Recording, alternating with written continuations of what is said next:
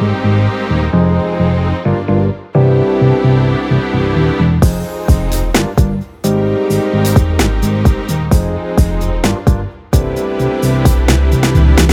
to Coffee Talk with Linda. I'm Linda Davis, and I want to thank you for joining me today. Just a little me before we get started. I love Jesus, I love coffee, and I love sharing both. So go grab your cup and let's talk.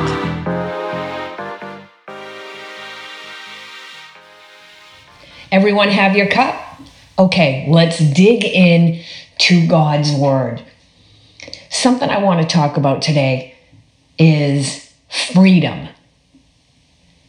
You hear a lot about freedom, you hear a lot about rights, you hear a lot about losing freedoms.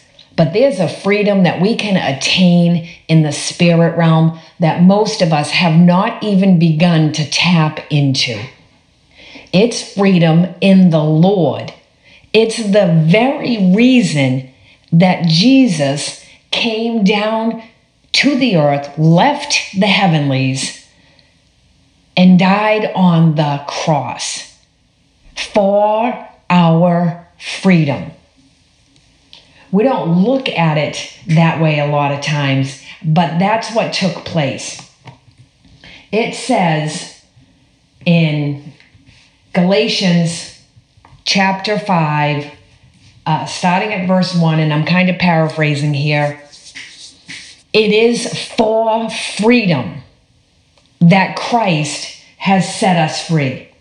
Stand firm and do not let yourselves be burdened again by a yoke of slavery. This this scripture is one of my favorite verses. I think this scripture, Galatians 5 1 and Philippians 4 13, are, are my favorite verses. And we miss it with regard to this. Jesus came to set us free. In the moment we stepped into our salvation, we stepped into freedom. But then we reach back and we allow ourselves, we give permission to ourselves actually to be burdened again by a yoke of slavery. We let it. To let something is to give permission to it. Jesus has already set each and every one of us free. And that scripture tells us to stand firm. Stand firm. Some translations say, don't submit to a yoke of slavery again because it's going to come around. It's going to try and get you. That thing, what's going to try? Okay, so you might be like, well, what, what's going to try and get you? That thing that had you before. Until you say no to it, you don't have victory over it. That's really good right there. Until you say no to it, you don't have victory over it. So you can talk about it all you want. I've been set free, I've been set free, whatever. It's so different for all of us. But say say we'll go with forgiveness. Say you have some unforgiveness in your heart for someone. And you pray, "Lord, I forgive them." Lord, I know I'm supposed to forgive them. I even want to forgive them. So help me to forgive them, and I forgive them. And then something gets stirred up inside of you, a few days, few months, even a few years. Some people, maybe a few decades. I don't know. But something gets stirred up inside of you. Something comes before you again, and you respond in an old way. Then you haven't forgiven. And it's frustrating to see that, but it's God's faithfulness and mercy that shows us that. If we've really forgiven, it has no hold on us. It has no hold on relationships we are in today. It will have no hold on relationships we will form tomorrow. If I enter into relationship to you and I've got to trudge around all your other issues and I've got to break through walls and barriers that you've built up because of what other people have done in your life, then you haven't actually forgiven the other people.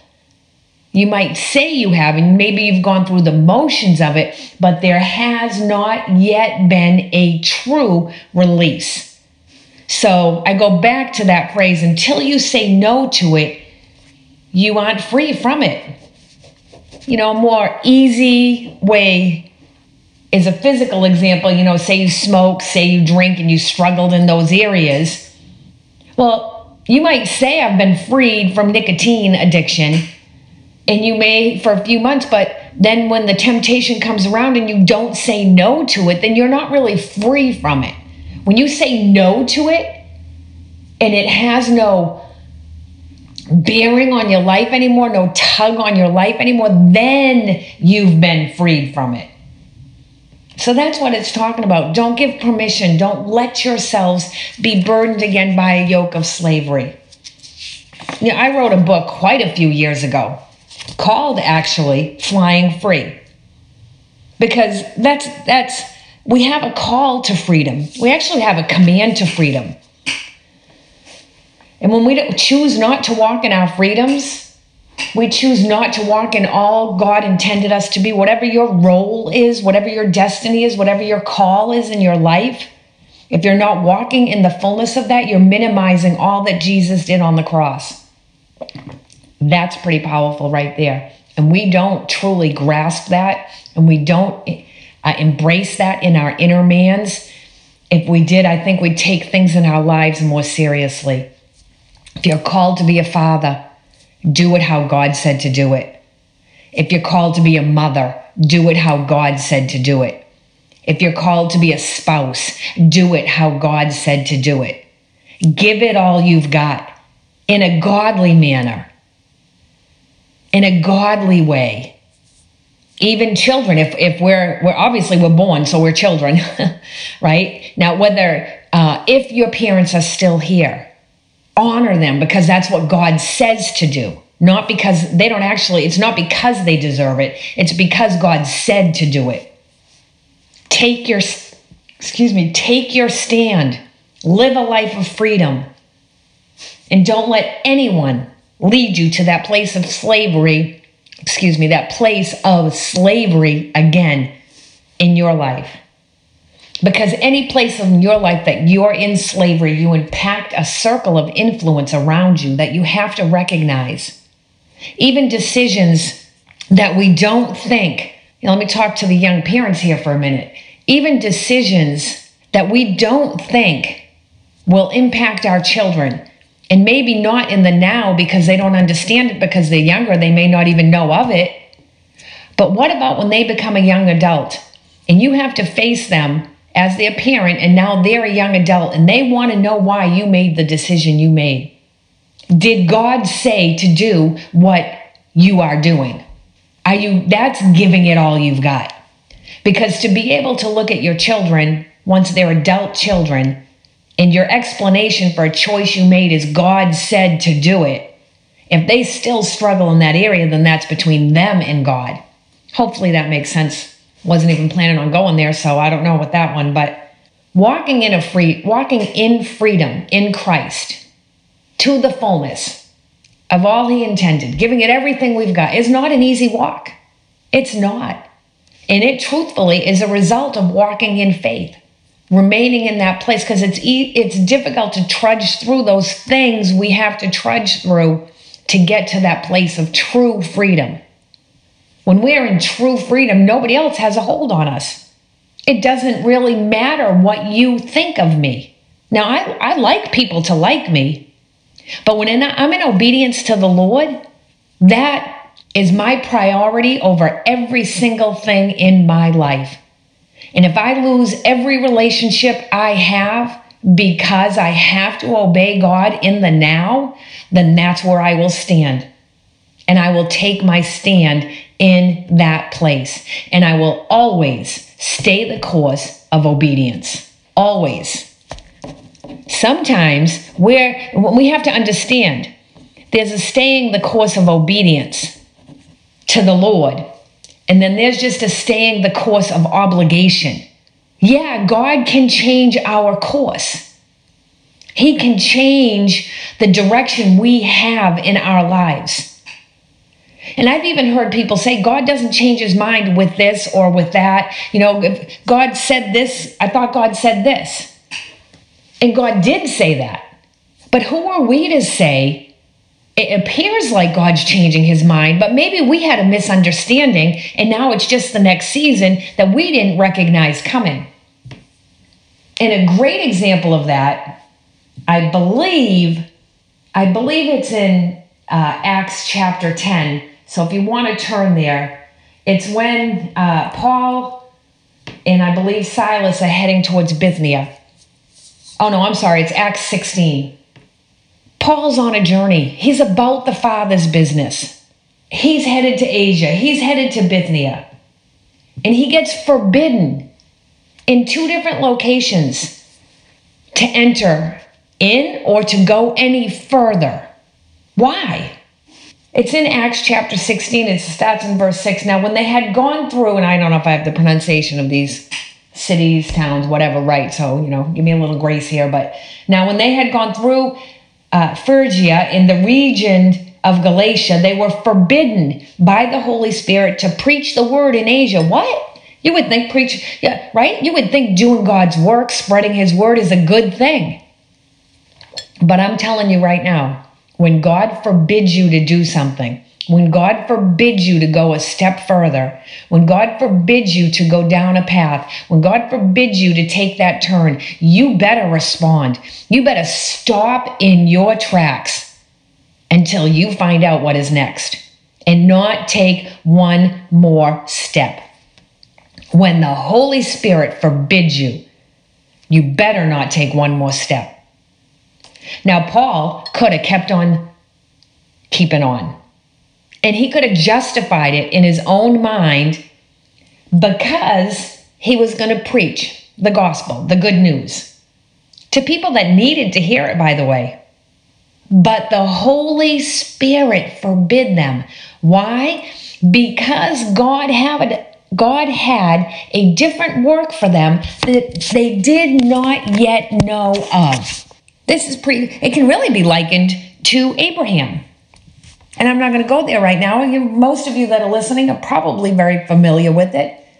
When Abram was first called away from his family, first called to journey out, you know, it, it says that the Lord told him, just go. He had no idea where he was going to a place I will show you. Sometimes we have to stop. Sometimes we have to step. Sometimes we have to go with no understanding. But God's always faithful to show us along the way, along the path. His faithfulness and our obedience equates to freedom and fullness and joy in our lives every time. And it's powerful. And that's when God says, Now watch me move. Now watch me do it.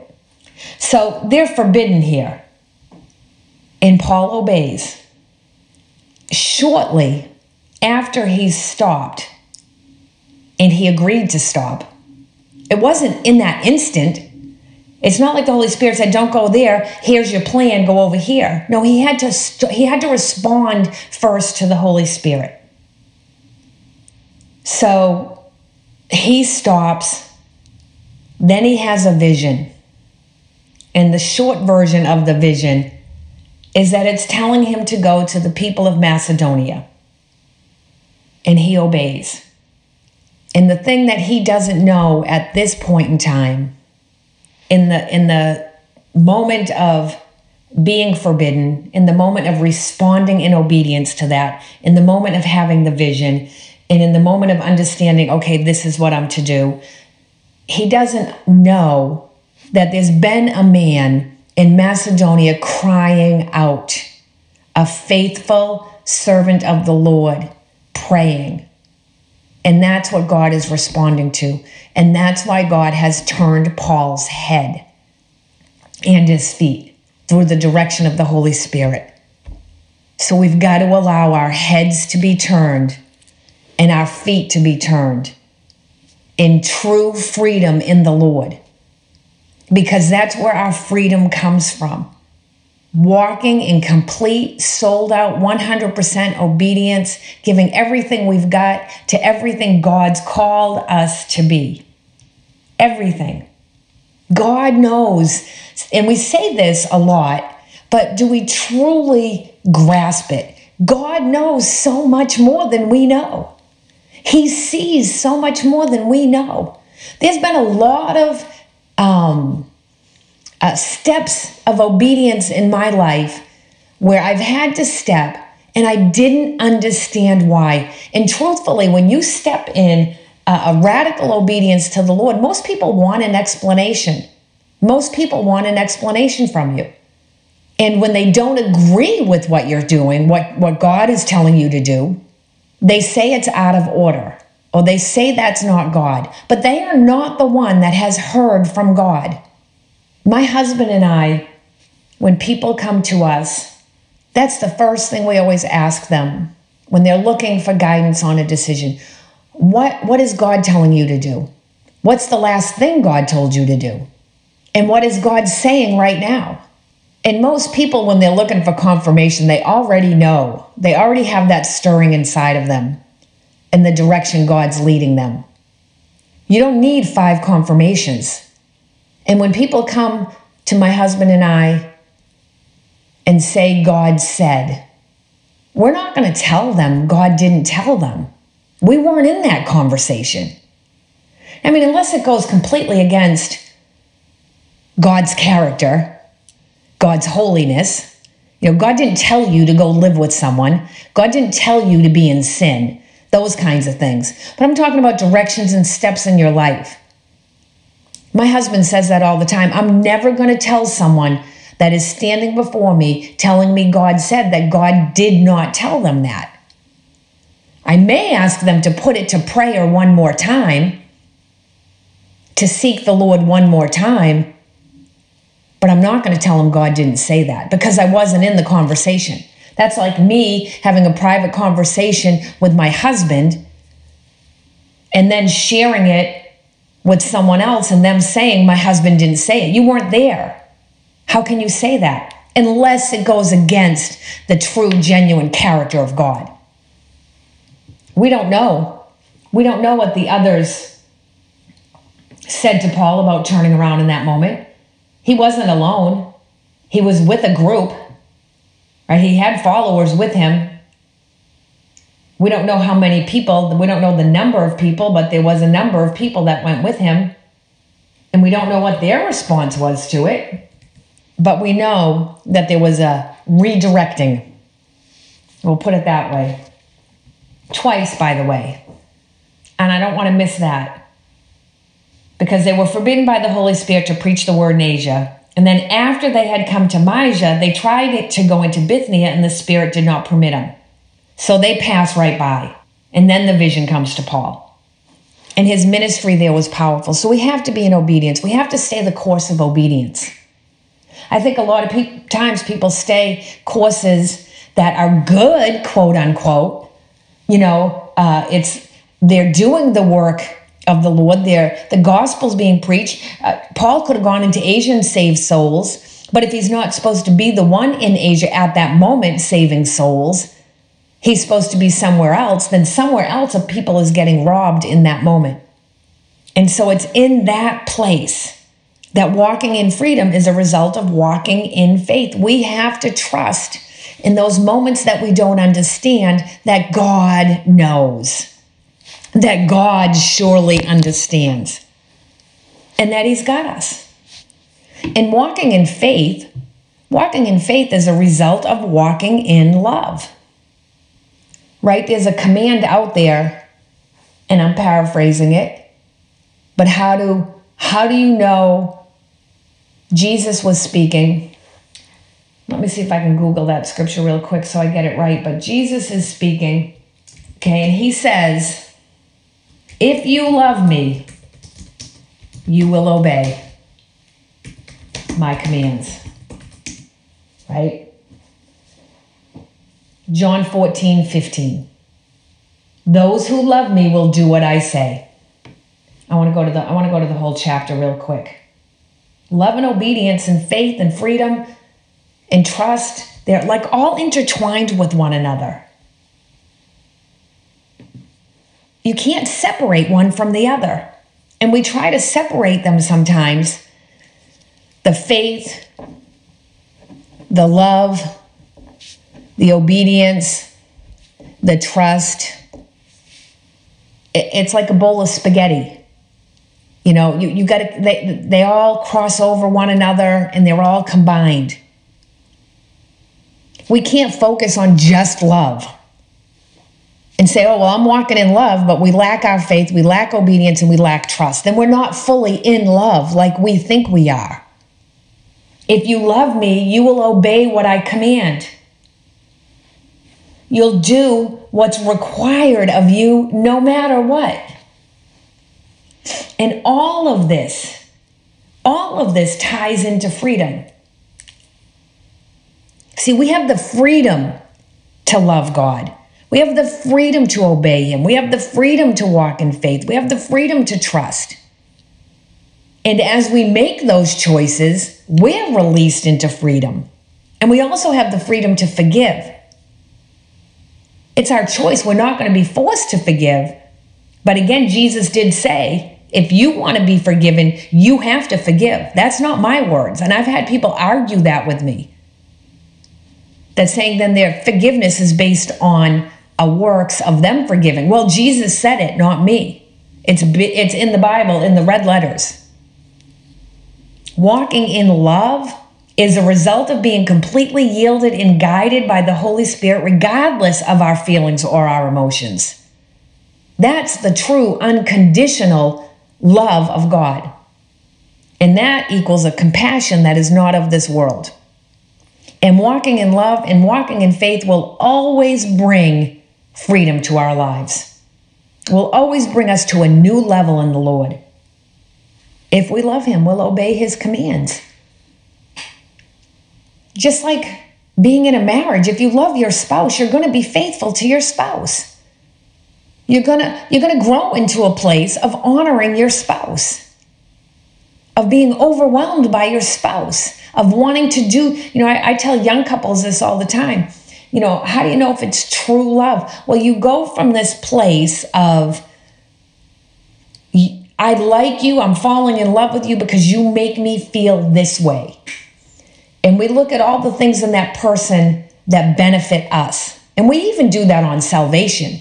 When we become saved, it's because of what Jesus is doing and can doing and will can do and will do for us. It's how he makes us feel in that moment. But then the love matures and it flips. And our love says, What can I do for you? Not what you do for me now. It becomes unselfish. It becomes unconditional. It becomes compassionate. That's a maturing love in our marriages and in our relationship with the Lord. When we've matured in love, we walk in a freedom that says it doesn't matter. I can't get ensnared again. I can't be hampered again. I can't be burdened again by that yoke of slavery. You can't lure me, excuse me, you can't lure me in again. excuse me our love walk, our faith walk, our walk of obedience, our walk of trust equals full freedom in our lives every time. When we walk in faith and we walk in love, they will work together in our lives. And we will be in that place of lacking nothing. We will be an extended representation of the fullness of God and who He is. We will truly be an ambassador for Christ. We will be compassionate. We will com- be compassionate inside our homes and outside of our homes. We will be compassionate in the workplace. We will be compassionate when we're frustrated in Walmart. We will be, uh, compassion will be our first response. That's a matured love. That's a matured faith. That's a matured trust. And that's just knowing you are in obedience. And I just want to encourage you today with regard to staying the course. Stay the course of obedience, not the course of man. Do always what God says to do, even above your spouse. When God's stirring you, when the Holy Spirit is forbidding you or provoking you, respond in obedience.